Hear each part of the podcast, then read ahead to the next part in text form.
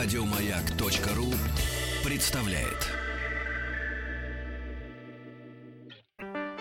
Юрий Алексеевич Гагарин. В 9 часов 7 минут по московскому времени я услышал свист и все нарастающий гул. Почувствовал, как гигантский космический корабль задрожал всем своим корпусом и медленно, очень медленно оторвался от стартового устройства. К 55-летию первого полета человека в космос. Друзья мои, наши еженедельные встречи а, в прямом эфире на «Маяке» а, с космическими деятелями нашей страны продолжаются э, не только потому, что э, годом космоса объявлен 2016, э, не только потому, что у нас э, партнерские дружеские отношения с Роскосмосом, но и потому, что не завершается э, список тем, которые можно обсудить с нашими уважаемыми гостями. Я вновь э, приветствую, мы простились с Олегом Валерьевичем э, на такой ноте, что продолжим обязательно разговор снова в прямом эфире. Олег Валерьевич Котов, доброе утро. Доброе утро. А, Доброе утро. Начальник Центра пилотируемых программ Центрального научно-исследовательского института машиностроения, летчик-космонавт Российской э, Федерации. И с Олегом Валерьевичем... Кстати, Олег Валерьевич, тут э, как-то подтвердить или, или опровергнуть, тут как-то разговаривал в приватном э, режиме, так сказать, э, с людьми, которые э, как-то наблюдали за праздником одним официальным, в котором принимали участие э, э, космонавты, ваши mm-hmm. товарищи. Не буду говорить, о каком космонавте идет речь, ага. говорят, но ведь нечеловеческое здоровье у людей. То есть мужчина элегантно, в общем-то, э, выпил, Uh-huh. но оставался в строю на равных со всеми, и вообще даже не было заметно, что он э, как-то имеет какие-то трудности с э, координацией и так далее. То есть это не, космическая не, пыль, Сергей. Недюжинный, недюжинного здоровья люди. Да. Да. Вот, а при этом очень улыбчивые э, и интересные собеседники, да? Ну, правильно. Говорит о том, что система отбора в космонавты все-таки у нас хорошая. Правильно. Правильная. И метаболизм хороший, да. А, Олег Валерьевич, мы будем э, говорить сегодня э, о, Луне, да? Вот, об освоении Луны. И...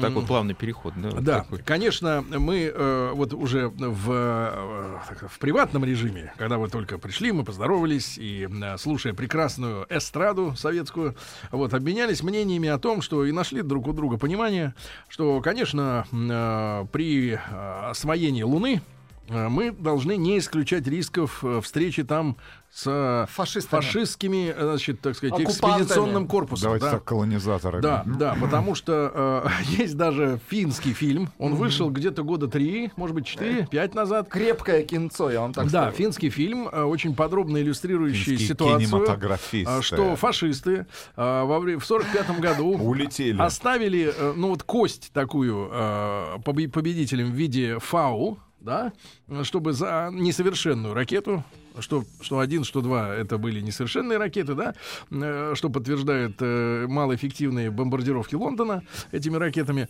Вот. А на самом деле сели все дружно на летающие тарелки, а, полетели на Луну, и там теперь э, лунная база немецко-фашистская, они в той же форме. э, С вот. теми же мотоциклами. Выращивают Да. рукколу, Да, прекрасно и живут. живут вот внутри Луны, внутри Луны живут, и там они и сидят. И сидят, да. Кстати, мы же, если уж серьезно говорить, то а, мы, э, когда были а, в а, музее на Байконуре, а, узнали такую вещь, что прежде а, космонавтам а, выдавали э, во время полета с собой э, огнестрельное оружие. А вот э, в последние годы как-то перестали им давать э, вот эти вот э, супер э, пистолеты самозарядные. Вот. э, опять же, почему? То есть Это воп- не, это не боится никто фашистов. Это так все-таки, говорит, насколько говорит, вопрос, говорит, такой издалека И- заходил. И тогда, и тогда, Олег Валерьевич, вот вы с о невесомости знаете все. Я просто хотел бы разобраться. Мы с вами понимаем, что пуля, она как ведь устроена? Там есть э, пуля и гильза, правильно? В момент выстрела, а, значит, пороховые газы выдавливают из ствола пулю. Но это в условиях Земли, когда, э, грубо говоря, гильза упирается в пистолет, а пистолет крепко держит человек. Ага. В невесомости, соответственно, эти штуки, ты и пуля должны, по идее, С разлететься, разлететься в разные стороны, да? А, а на самом деле, вот э, если исследовать законы физики, что происходит, если ты в космосе выстрелишь из пистолета? Ну, в это, вакууме. ну, это только теоретически, на самом деле. Никто не Конечно, мы стрелял? еще... Зачем? Ну, тот пистолет, о котором вы говорите, он э, действительно одно время находился в составе аварийного НАЗа. А, э, Ну, от и- зверей отстреливаться. Да, ну это подавать сигналы, то есть это одновременно была ракетница, одновременно было охотничье такое оружие. Потом, ну, все-таки средства поиска и спасания стали настолько хорошие, что появился GPS, можно было появилась спутниковая связь, что вопрос о том, что искать человека или экипаж там в течение трое суток или пять суток и, ну, стал неактуальным, Ну, а потому что ведь, ну, э, проще поменяли пистолет на GPS-приемник и сотовое. Кстати, а у американцев было оружие, вот Нет. когда они стали летать в космос изначально? Нет, это в принципе Сразу не было. Да, ну другая про- система, все-таки у нас страна побольше, Мгм. как она и а, бы возможности приземления было вообще в, И, в любых точках. наши астронавты, они падают в воду всегда. И это А, их то именно есть у вот них эта должен цель. быть гарпун. Нет, смотря на чем они э, приземляются. Если мы говорим Джемини, там Аполло, да, на воду. Если шаттл, то Ну, шаттл, конечно, это на Земле. Да, да, да. Ну, да. А, Олег Валерьевич, ну а если, например, в космосе вот действительно потасовка, э, например, м, Ну, вот, фашисты, а, не стесняйтесь. мы, мы, мы знаем, фашисты. например, мы знаем например, такую историю, что Потасовка. в Российской Встреча империи... ОПГ. Смотрите, Хорошее такое слово, что, сейчас говорят, что- потасовка, да, что в Российской империи а, в каждом ведомстве а, была а, внутренняя, а, так сказать, внутренний карцер. То есть, в, например, в Академии наук, э, куда прятали на полгода, Ломоносова. на полгода самом деле, Ломоносова. да? Да, да, да. Да, да. Ну, чтобы не выносить ссоры из избы, сейчас вот как вот, некрасиво, журналисты, да, снимают, люди выходят, конечно, плащом прикрыты наручники, но все равно видно, вот его повели белых, да, например, повели из ресторана. А так вот э, внутри прям взяли, в карцер посадили, он там сидит. На космической станции вот... а, Есть э, карцер? Есть какие-то... Да э, сама м, космическая станция, всё, собственно, антенна. Чем она Хорошо. отличается? Ладно, я прекращаю прикалываться. Но, но вопрос про пулю все-таки. Если выстрелишь в Нет, в космосе... теории, конечно. То есть это все разлетится в разные стороны, а, при том про- обратно пропорционально массе. Ну, Ну, Человек- но человек, пуля да. дальше все равно полетит. ну, в общем, да. И, Ну, б- и масс- быстрее. Мгм. Масса пули малюсенькая, Да. поэтому человек не будет не очень быстро Не двигаться. очень быстро, абсолютно. верно. Хорошо. Вот. Значит, Ну, всё, а, урок по физике закончили. Хорошо, да, да, Олег Валерьевич, теперь о насущном. Теперь о насущном. Значит, э, в официальных бумагах я вижу, что э, освоение Луны называется вот э, датой начала освоения 30-й год. Правда? Ну да, есть э, так называемый документ, который называется э, «Космическая политика э, России». И там действительно 30-й год обозначен как э, период к- начала освоения Луны. Ну, практически это высадки а, или начало а, высадки людей там на поверхность Луны. Вот в новых условиях таких, да, на новом витке, грубо говоря, истории. э, и вопрос на самом деле серьезный. Я э, помню, как вот недели там две назад или, может быть, ну, в июне где-то мы отмечали, что в 24 году вот на, в, эти, в эти вот летние деньки, э, было основано общество исследователей межпланетных сообщений, что-то в этом роде, вот в. Советской России. Что такое Советская Россия там 24 года, когда столько крови пролилось, э, столько несчастий, да, э, и только-только начала устаканиваться мирная жизнь, я думаю, что вот читая документы, например, каких-нибудь там комсомольских работников, это находится в общем доступе, а, люди исследовали гигиену среди молодежи. А, Некоторые заявляли, что э, душ люди принимали, ну вот ванну, раз в неделю, а а белье сменное у людей было две пары. Вот. И в этих условиях, в принципе, все равно страна задумывалась о космосе. Сегодня, вот мы в прошлом часе, да, брали тему, э, есть э, тоже социальная такая рознь, распо- расслоение, расслоение, там, по данным Левада-центра, 41% э, чувствует напряженность между бедными и богатыми. Вот как объяснить людям такими понятными словами, что э, космос — это не тогда, когда э, уже некуда деньги девать?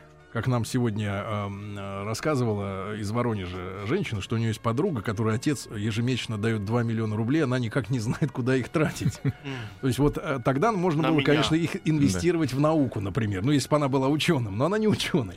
Вот. А в принципе, вот как объяснить, э, не, в смысле оправдать затраты, а объяснить, зачем вообще, в принципе, мы хотим э, идти на Луну?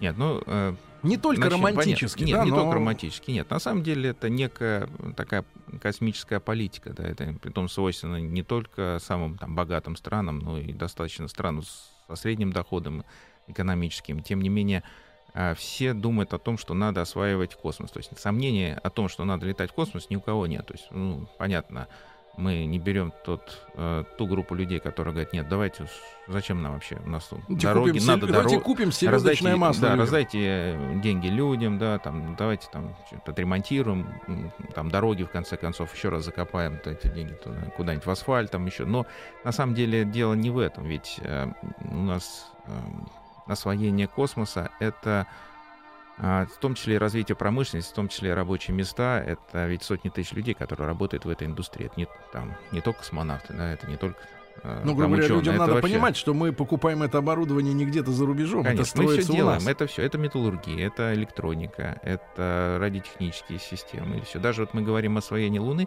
Если вот так вот вернемся к освоению Луны, ведь э, она поделена на несколько этапов. То есть первый этап освоения Луны это автоматы, да, то есть ну Второй этап это уже высадка, то есть вообще достижение высадка. И третий это построение лунных баз, это более основательное. Третий этап более основательное э, нахождение на поверхности Луны. Но, как мы уже говорили, стройка из материалов лунных. Да. Из всех. Не таскать пеноблоки из Московской А, области. ну, из Молдавии. здесь, здесь можно обсуждать, потому что есть разные стратегии, есть, э, там, опять же, можно побить на этапы, с чего начать, как об- обустроиться, вообще понять, что там находится и как с этим жить. Поэтому это не одномоментная функция, и задача не стоит о том, чтобы сделать полет, ну, я так вот называю там флаговтыкательную миссию. То есть это вот высадились, вотк- э, флаг воткнули и улетели. То есть задача не в этом стоит. Задача в том, что действительно освоение. То есть это некая такая последовательность действий, э, достаточно хорошо проработанная, комплексная, а, и с- имеющая свои стратегии даже не Луну как самоцель, а в принципе отработка технологии плане- осво- освоения планет. То есть такое вот построение планетных баз, а, организации деятельности на ней, а, организация обеспечения а, вообще существования баз. Ну, например, такие вещи, как нужны там навигация нужна, вот на Луне, да, там вот э, компас не работает, да, магнитное поле нет. А там нет компас, магнитного да, поля? Но да. есть земной, может быть, земной потянет. Ну, оно будет на север Земли показывать, да, ну как-то тяжело все время. Вот, то есть э, выехал, выехали, отошли от куда-то подальше от э, лунной базы, а надо возвращаться, да, Отсюда вопрос, Олег Валерьевич, А, сразу вопрос быстро. А на всех планетах есть э, северный полюс? Магнитный. Север- магнитный, именно магнитный, северный. Магнитный. Ну, магнитный полюс. не на всех, а вот, Что, серьезно, есть планеты без полюса? ну Марс, например. Откуда мы это На знаем? Марсе нет полюса? магнитного поля нет, мы же говорили. Да ладно. Да, А, вообще нет магнитного Ну да, так получилось, очень так сложилось. Бедные. А зачем нам Марс без магнитного поля? Да, он нам не нужен. Да? Ну ладно, сделаем. Дальше летим. Будем дальше. Так, Ну, в общем, да, поэтому вот, магнитного да, возвращаемся, да, то Да. есть есть такая, там, там нужны спутники, там навигация, должна спутники радиосвязь, которая хотя бы вокруг, около Луны, то есть вот то, что при- э, в большом количестве существует вокруг а, Земли, ну, где-то в какой-то части нужно делать вокруг Луны, то есть зондировать, определять там картографирование. Ну, в общем, фактически это некая такая стратегия освоения. Это, конечно, можно говорить, страшно дорого, это долго, но все равно надо начинать. То есть вот ждать, давайте мы сейчас вот дождемся, когда у нас экономика встанет, когда у нас там Ну вот- станет куча-куча денег, да, и вот мы тогда, вот сейчас мы ничего не будем делать, а потом мы рванем, да. Ну, такого не бывает. Олег Валерьевич, а вот мы сейчас, мы же помним, что э, в те там годы, там 60-е, да, начало 70-х у нас была космическая гонка с американцами, да, там лунная гонка в частности. И по одной из версий, в которую, конечно, верится, как людям с, государственной, с государственным мышлением. Но по-обывательски, конечно, подозреваю, что дело в другом. Почему мы вы, вы, вы- вышли из этой гонки, хотя у нас были замечательные вот эти корабли огромные с этими двигателями сумасшедшими кузнецовскими, да, которые да, в то есть 90-е N1, спасли да, нашу да. индустрию, ну вот космическую, да, там от, э, в условиях нефинансирования полного. А, вот, а э, сейчас мы гонимся э, и- и- или нет? Или как бы Луны как бы хватит на всех, как на одной из э, э, экспедиций автомобильных написано, э, э, дорог хватит на всех, да, там, в принципе, вот как с Луной. Не, ну, Или есть там какие-нибудь, например, такие, ну, типа полухалявные места, куда надо поскорее занять, они выгодны, например, с точки зрения, важные. с точки зрения там долбиться прочее, Не, не, или ну, взлетать не, мне, оттуда. мне нравится. Все, я говорит, согласен. Говорит, а что, говорит, сам спросил, сам ответил. Говорит. Очень удобно. Я совершенно случайно. Я совершенно случайно. Я так перебирал варианты. Э, ответ был короткий. Ну да. Ну, на самом деле, конечно. То есть, если первая э, фаза э, гонки лунной, на многом, во многом, конечно, она была именно в том, чтобы это была политическая гонка. То есть нужно было какая из систем, советская или там или э, капиталистическая, американская, э, первая долетит на Луну. И, конечно, хотя у нас все было готово, у нас практически был лунный корабль, у нас были экипажи подготовлены, все отработано. Ну, вот, ну, много чего сделано. Даже тот же самый скафандр, в котором сейчас э, выходим в космос в открытый. Мы в прошлый раз говорили в этой передаче. Он на самом деле своими корнями а, пришел из лунной программы. Мгм. Вот. То есть был разработан еще для тех операций. Да, тогда а, задач освоения Луны не было, это была сугубо политическая акция, поэтому... А, ну, А вы как понимаете, почему мы э, Ну, тогда проиграли? Ну, по времени.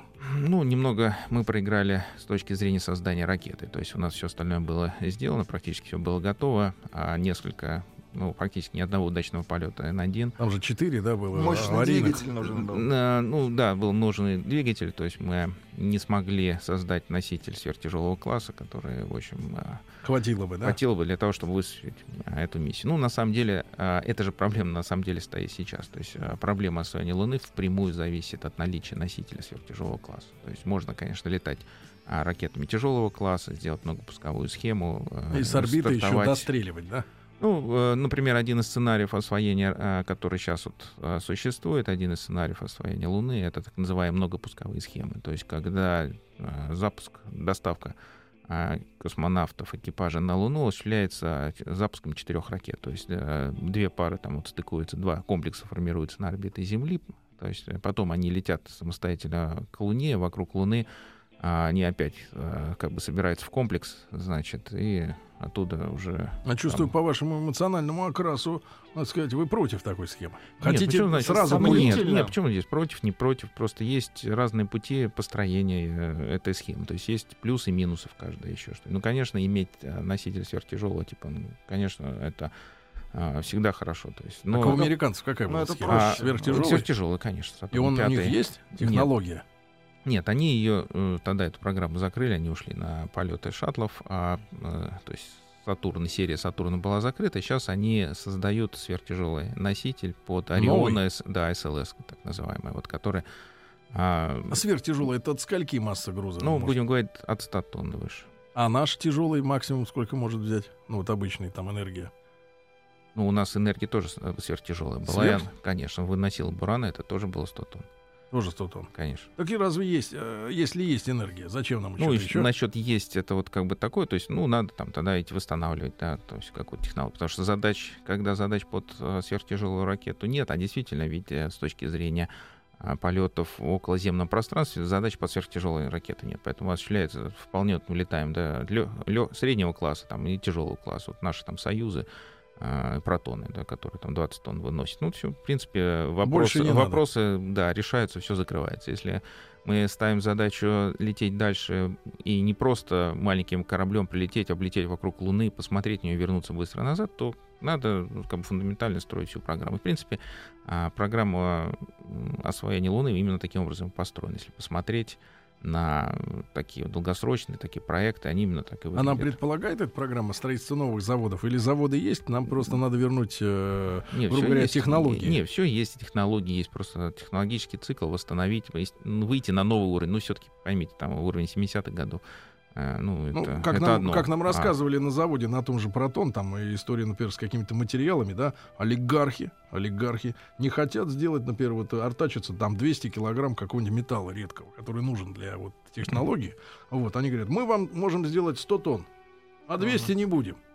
И тут, конечно, встает вопрос, э, Олег Валерьевич, Ага. где ваш космический пистолет? Да. Где он? Вот, давайте смажем затвор. Я не нагнетаю, я ставлю вопрос на государственном уровне. Да, Коля. Олег Валерьевич Котов, э, начальник э, Центра пилотируемых программ Центрального научно-исследовательского института машиностроения, летчик-космонавт России. Сегодня у нас снова в гостях. Мы сегодня о лунной программе говорим и после новостей продолжим.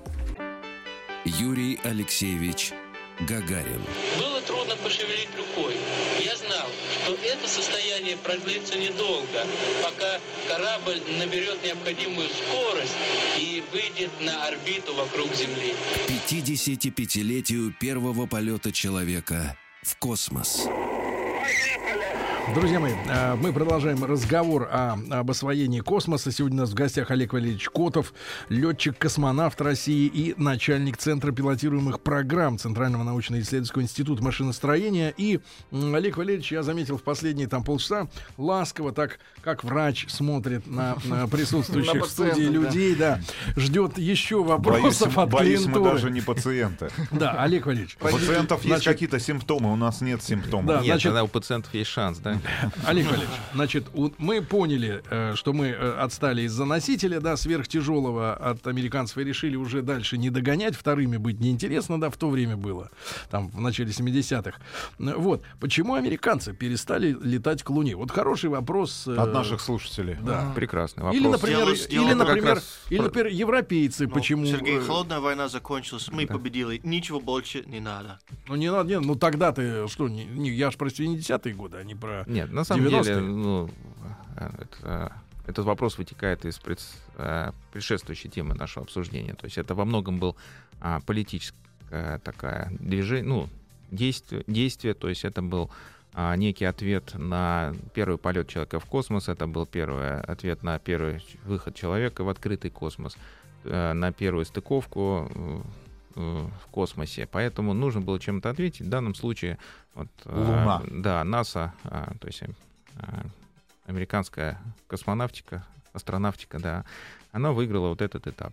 То есть, ну, после этого, э, ну, см- смысла после выполнения там нескольких миссий высадки на Луну, ну, действительно, вот как я говорил, это основная задача была, это зафиксировать а, уровень технологий, возможность высадки на Луну. То есть, ну, высадились, да, провели некоторые исследования, фотографирование, а, поставили флаг, взяли, там, привезли в общей сложности там 200 килограммов камней и материала с поверхности Луны, а, и вернулись. Ну, на что последовал, в принципе, логичный ответ там, Советского Союза, который сказал, ну, в общем-то, мы эти камни мы можем привезти и привезли автоматами. И без и, людей. и без людей, без всех этих хлопот, и, в общем-то, мы всю эту задачу выполнили. То есть это а, период, а, того- ну, уровень взаимоотношений того времени, той эпохи, когда и политически был а, таким образом построено, Мгм. ну, взаимоотношения, соревнование было такое совершенно жесткое, и все было, ну, А флаг этих- американский. И в этих камнях они нашли что-нибудь удивительное э, или... ожидаемое.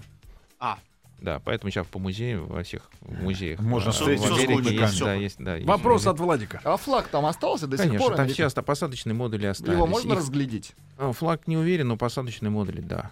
И Вопрос- вообще на них они до сих пор еще функционируют. Кстати, Мгм. это отвечаем а, на вопрос а, там, многих вот слушателей, да, Скептиков. во- скептиков, а были, высадка Были, или еще были, да? что-нибудь. То есть Ну, это это, можно разглядеть. э, там на них установлены а, фотофоры, да, вот эти вот светоотражающие специальные платформы, которые до сих пор, как бы, если в нужное время а, Ну, там это запу- лучшее доказательство. Да, конечно. пусть ты получишь ответ в виде отраженного Хорошо, лазерного другой сигнала. вопрос задают Жаль, Олег. Валерьевич, неправильный ответ. Да, если, если у США есть сверхтяжелые ракеты, технологии ее производства, почему летают на наших и безальтернативно?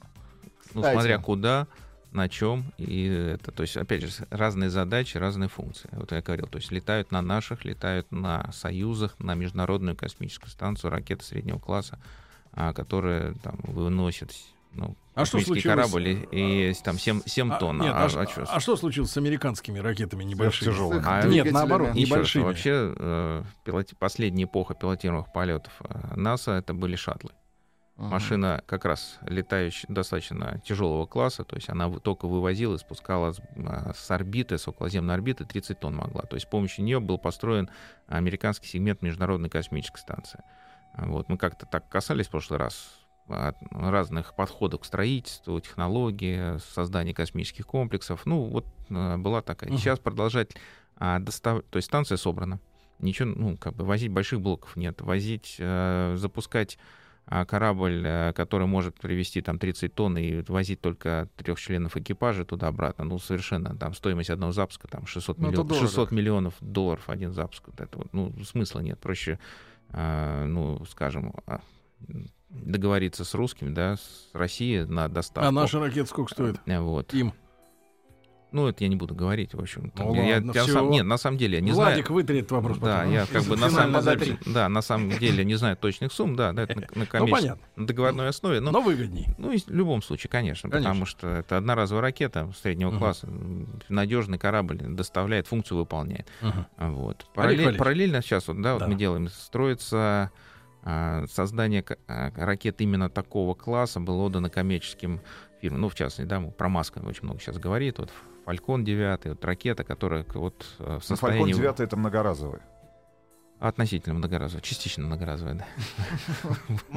Да, А. значит, это корабль Dragon, который сейчас летает как грузовой к станции, и э, коммерческий грузовой корабль, и на его базе будет сделан пилотируемый, я думаю, там в 17-18 году будет еще два пилотируемых капсульных таких вот а, корабля, которые будут летать а, на ракетах среднего класса к станции и возить экипаж. Но это, опять же, частная функция, да, вот а, для дальнего космоса, там, для Луны, там, для Марса строится корабль Орион, который будет выноситься на ракете сверхтяжелого класса СЛС. Вот примерно вот, да, вот такая вот разница подхода. То есть нельзя делать универсальный корабль, который будет летать И туда, э, и туда. и сюда. Это все, равно, Мгм. что там сделать там, большой там КАМАЗ, да, такой фургон, и в булочную гонять вот за угол на нем.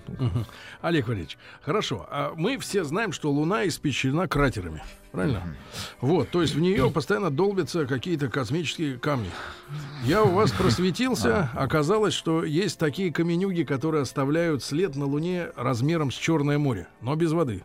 Мгм. Имеется в виду емкость, да, такая, объем. Вот. А, а если начнется лунная программа, мы туда прилетим, да?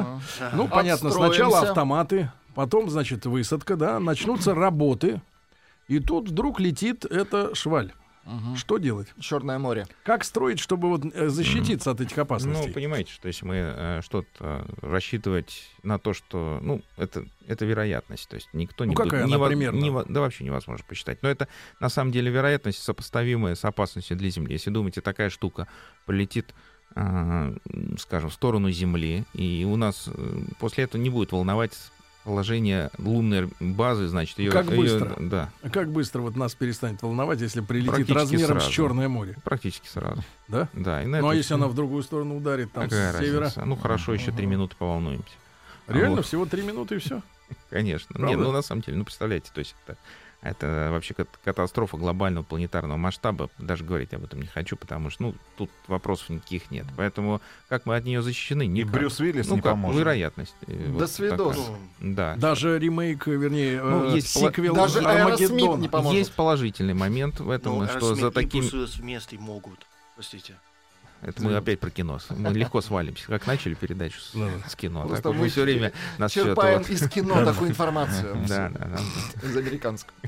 Ну, то есть наша, наша сила в надежде. Нет, наша сила э, ну, в математике, вот, в статистике, в математике, в теории вероятности, и в том, что, конечно, околоземное пространство, ну, и окололунное автоматически, она контролируется и рассчитывается. То есть вот так вот с, с бухты-барахты откуда-то не, не возьмись, ничего, ну, такого размера прилетит. не прилетит. То есть И, оно... и в истории наблюдений за Луной не было э, вот записей о столкновении таких крупных Не тел. было. Не, всё. А Всё- хорошо. всё это такого. Еще один вопрос от нашего Ага. слушателя. На маяке как-то была программа о колонизации Луны, где говорилось о возможности строительства целых городов внутри Луны в базальтовых породах и о возможности строительства космического лифта, который да- будет доставлять людей от Земли до Луны за 4 часа.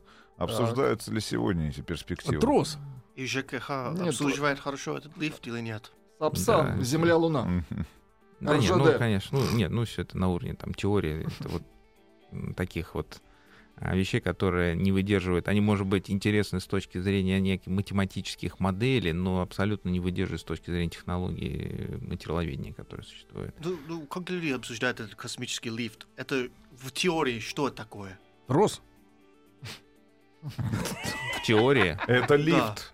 Ну, Это как это физически, это как А, труба. Или Олег? Валерьевич многозначительно просканировал мозг Тима, но взгляд не зацепился ни за что. Что такое лифт? Говорит, ответьте, говорит, на каверзный вопрос. Космический.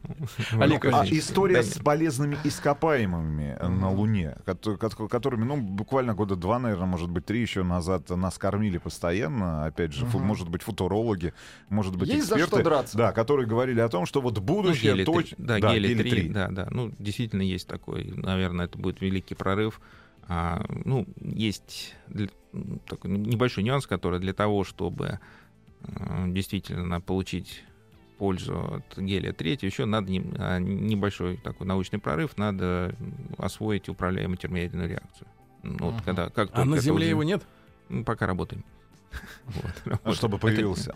Вот, то есть как только будет... э, Этот э, технологический э, технологи- уровень? Да, тогда, конечно, действительно, вот наличие там гелия-3, это будет такое хорошее энергетическое Подспорье. задача подспорья, да, то, что на Луне. Ну, э, я даже там смотрю, тут тоже приходят вопросы, которые а, вот, по, по по Э, социальным сетям поглядывают, да. Значит, вызывают, э, вызывают э, раздражение. нет, да. есть интересное. То есть, Ну, ну, понятно, например? там есть, да, интересно, но, например, там, зачем там строить там базу, город или еще что-нибудь. Не, ну, конечно, вопрос о строительстве города, она бессмысленна, потому что, ну, чтобы строить, ну, жить нет. Там не стоит вопрос о, о совершенно долгом проживании. Это экспедиция, которая а, будет заниматься исследованием Луны, то есть как там планетоида, да, как а, некой планеты. А, это исследование технологий, которая будет. Она, я не уверен, что она будет постоянно Хорошо. а, А с, воен- с военной точки зрения?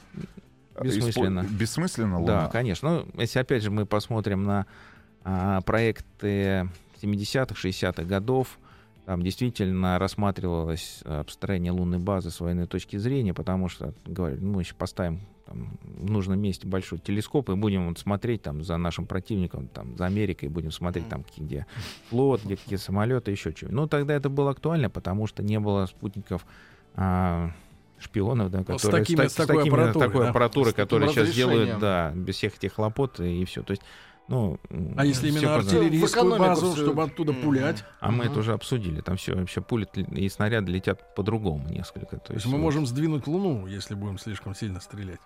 Вот еще один из вопросов от наших слушателей. Говорят о неком договоре между США и. СССР, что если мы не найдем следы наших американских э, коллег на Луне, то будет немедленно нанесен ядерный удар по России. Ну, это вообще что-то какие-то... Ну, это, Совершенно, да. Так, ну, если точки зрения шуток таких, да. А вот, э, э, Олег Валерьевич, но э, вопрос о международном сотрудничестве в этом деле стоит? Или Конечно. вот это чисто рас- надо растащить вопрос. по квартирам? Как хороший вопрос, наконец-то. Вот. Не прошло и 50 минут, как мы наконец Мы- нашли, Мы нащупали. рыли. Да. Нащупали. Не там рыль, не в том кратере. Вот. На самом деле такие работы уже начались, потому что а, а, один э, из вариантов продолжения проекта Международной космической станции а, это как раз а, развитие совместных космических исследований после эпохи МКС. То есть закроем МКС, значит, Вопрос что, сразу. что Да, мы будем делать? Гарантийный срок МКС до какого года? Ну вот эксплуатации. Гарантийный или ресурсный? Ну, ресурсный. Ресу- Хорошо. Не, ресурсный сейчас... Примерно. На прими- сервисное пока до 24-го. До 24 года. Олег Валерьевич Котов у нас сегодня в гостях, летчик-космонавт России. Мы говорим об освоении Луны. Юрий Алексеевич Гагарин. Земля сообщила, прошло 70 секунд после старта. Я ответил, понял вас, все хорошо. А сам подумал, неужели еще только 70 секунд прошло? К 55-летию первого полета человека в космос. Друзья мои, итак, с Олегом Валерьевичем Котовым, начальником Центра пилотируемых программ Центрального научно-исследовательского института машиностроения, с летчиком-космонавтом России, мы продолжаем разговор. Мужественно Олег Валерьевич э, ждет. Держит Вот, удар. а, Это вот как вот исследователи космоса и вообще, например, как э, астрономы, они смотрят вот в это унылое небо, и вдруг в один неожиданный момент вспыхивает какая-то звезда, которую он долго ждал, может быть, десятилетиями. И вот этот- Приличный вопрос. вот этот вопрос, да, а, международного сотрудничества. А, Олег Валерьевич, в каком состоянии вот э, находится это обсуждение этого вопроса? И э, есть ли уже понимание, э, как провести разделение труда, разделение задач? Ну, вот как Одни раз, на- вот делают- как раз вот это вот сейчас и происходит. То есть понять, а, что каждая страна может привнести в этот проект. И у какой страны там этот элемент лучше, хуже, дешевле, вы, ну, как вот с точки зрения эффективности. Вот. И сейчас, конечно, рабочие группы вот, ну, встречаются, обсуждают там разные проекты, разные сценарии, так называемое, Есть у нас освоение. расхождение по самому по самой системе э, использования Луны, то есть вот про- процессы, их порядок, да, э, и задачи. Мы по-разному смотрим на Луну с теми же американцами или там с европейским космическим Ну, агентством. По большому счету, в основном одинаково. Там есть э, ну, такие вот технологические там штрихи, особенности, конечно, у каждого там. Опять же, это ну все зависит от э, необходимости, возможности. Ну, примерно все соглашаются о том, что надо а, начинать осваивать там с южного полюса Луны, потому что там наибольшие запасы изведанные запасы водяного льда, которые под поверхностью найдены. Раз есть лед, значит, а, если доставить туда скажем, энергетическую установку, которая вот, э, э, передовой с точки зрения создания ядерных энергетических установок, там Россия всегда вот являлась, скажем, она То предоставит есть мы такой туда вот, реактор, э, да, то есть электростанцию маленькую, а вода термоядерную. будет охлаждать ее. Делать. Термоядерную? Вот это вообще, мне, мне так нравится, вот это раз, ты слушай, люди начинают раз такая идет э, проектирование сразу, кто для чего можно использовать. Нет, вода это кислород, Ну, водород, жизнь, да. А как другими получить- словами, это топливо, А как а, расщепить ко- воду? можно... Вот это же самая главная задача сегодня, например, в том же, нет, в том же автомобилестроении, да, создать, например, э, водород, да, в чистом виде В для автом- заправки двигателей. Ну вот э, водородные моторы, да, из-за чего они тормозятся? Вся А история. чего их Очень дорого, вообще? дорого получение водорода из воды. Почему? Не знаю, технология дорогая слишком, вот расщепление. Да, не, ну это э, электри- вопрос э, энергозатрат. То есть это обычный электролиз, который а, используется, вот, например, на Международной космической станции. Как добывают кислород? Знаете? Как? М-м, Ну вот. Не знаю. Ну, значит, значит, Сейчас очень Ну просто. и Это электролиз, это электролиз воды. Это, Так. да, то есть это э, обычно используют э, электролиз воды, расщепляется на кислород и водород. Ну, А какие случае- химия четвертого-пятого Абс- класса? нет, седьмой. А Седьмой. какие седьмой затраты класс. энергии, чтобы получить, э, там, условно говоря, литр водорода чистого? Ну, я так вот, ну, зачем вот, какие достаточно. То есть не очень большие э, такие уж совсем нас энергетические затраты. нефтяные компании, да? Просто есть Они да, то есть э, э, водород в данном случае на станции сбрасывается наружу, а кислород используется для дыхания. То есть, ну, смотрите, если у нас есть лед под поверхностью, достаточно большие запасы, и имеется хорошая энергетика, то мы можем, первое, э, у нас нет, не надо возить кислород. Второе, у нас есть кислород-водород, что является А водород рак- рак- топливо. Ракетным топливом, тоже для заправки возвращаемых с- э, ступеней. То есть для Мгм. того, чтобы а, не привозить с земли, мы можем добыть, Уже организовать. можем улететь. Да, уже обратно у нас есть В общем, топливо построить ещё. бензоколонку. Дальше там а, можно а, делать оранжереи, все, то есть Ну, это осваивать, жизнь, все. вода То есть это- другими словами, а, вот- Вода это вот всё. не- некий, да, вот мы начинаем сейчас говорить, что это называется сценарий, да, то есть мы говорим, да, там сценарий, говорит, нет, давайте мы там на первом этапе не будем, мы просто два-три модуля соберем, посмотрим, действительно поизведаем, там, ну, работает, Мгм. не работает. Знамя американское уберем. Э, Ну, еще поставим парочку еще там еще разных. Вот, поэтому дело не в этом. Вот, поэтому вот э, освоение это, это некий сценарий, это не э, политическая акция. Есть, А вот э, процент участия, как в акционерном обществе, э, позволяет, э, ну, например, вы там дали, ну, условно говоря, там, ну, мы, например, построили, построили 70%, они 30%. В итоге могут полететь, например, наших 7 космонавтов, а их трое. Ну, так сказать, баланс вот участия учитывается в объемах э, потом освоения. ну, а а за- затраты, ну, это не только по количеству людей. В принципе, конечно, а, ресурс делится а, пропорционально вкладу. Ну, собственно, этот же механизм отработан сейчас на, на проекте Международной космической станции. Потому что э, каждое агентство, там не только НАСА, не только Роскосмос, там, да, там вообще Европейское космическое агентство, Канада, вот, э, японское космическое агентство, то есть все вот эти вложили, каждый свой, свой участок и все, и Мгм. продолжают вкладывать какие-то элементы. И все это, э, ну, все ресурсы потом делятся пропорционально. Мы Ну, будем использовать Луну при- принципиально? Она нужна нам для а, стартовой площадки, чтобы лететь э, к другим планетам? Или орбитальных э, таких промежуточных комплексов, или даже старта с Земли хватит для того, чтобы вот дальше, например, э, Ну, рвануть к Марсу? Если для сборки межорбитальных, э, межпланетных период, конечно, орбиты хватит. Все-таки посадка и взлет с поверхности Луны это тоже некие ну, Риски. ресурсы. Ну, ресурсы, да. То есть это и баллистика другая, отношение другое. То есть нет, Луна используется именно как а, база для планетарной а, отработки колонизации планет. То есть вот как Тренировочный постро- лагерь. Да, такой испытательный тренировочный лагерь. Вот как, как это делать? Ну, а э, тогда последний вопрос, Олег Валерьевич. Э, у нас уже, ну, есть программа, да, там, э, развития на несколько там э, лет вперед, там, до 2030 года. А первые вот автоматы в рамках этой программы лунной, когда примерно, в каком году полетят? Вот первый этап Ага. самый, когда начнется? Первые роботы. Роботы. Да, они уже, в общем-то, ну, не роботы, то есть, опять же, э, Автоматы. если мы говорим Авто- про автоматы, автоматы это же тоже разные, то есть есть те, которые картографию, они уже там, Уже на Луне? ну, вокруг, Вокруг? конечно, ну, то есть вообще все это летает уже давно и не останавливалось, то есть а, уже программу смотреть, ну, это, ну, детально это. Ну, вот то есть, предмет для следующей встречи. э, товарищи, а, они уже там. Ничего себе. Они уже там, Владик. А, Я благодарю Олега Валерьевича Котова. Олег Валерьевич, вы уж извините нас. э, так сказать. Мы с вашей За помощью вопросы. хоть немножко образовываем, хоть немножко понимать начинаем, чего нельзя спрашивать. Это А, тоже ведь важная да, история, да? Да. Начальник Центра пилотируемых программ Центрального научно-исследовательского института машиностроения. Ну, я надеюсь, Олег Валерьевич тоже немножко передохнул, побывав в детской группе э, подготовительной э, у детей. Летчик-космонавт Российской Федерации Олег Валерьевич, еще раз огромное спасибо. Да, спасибо всем и хорошего дня всем. И вам, да. Еще больше подкастов на радиомаяк.ру.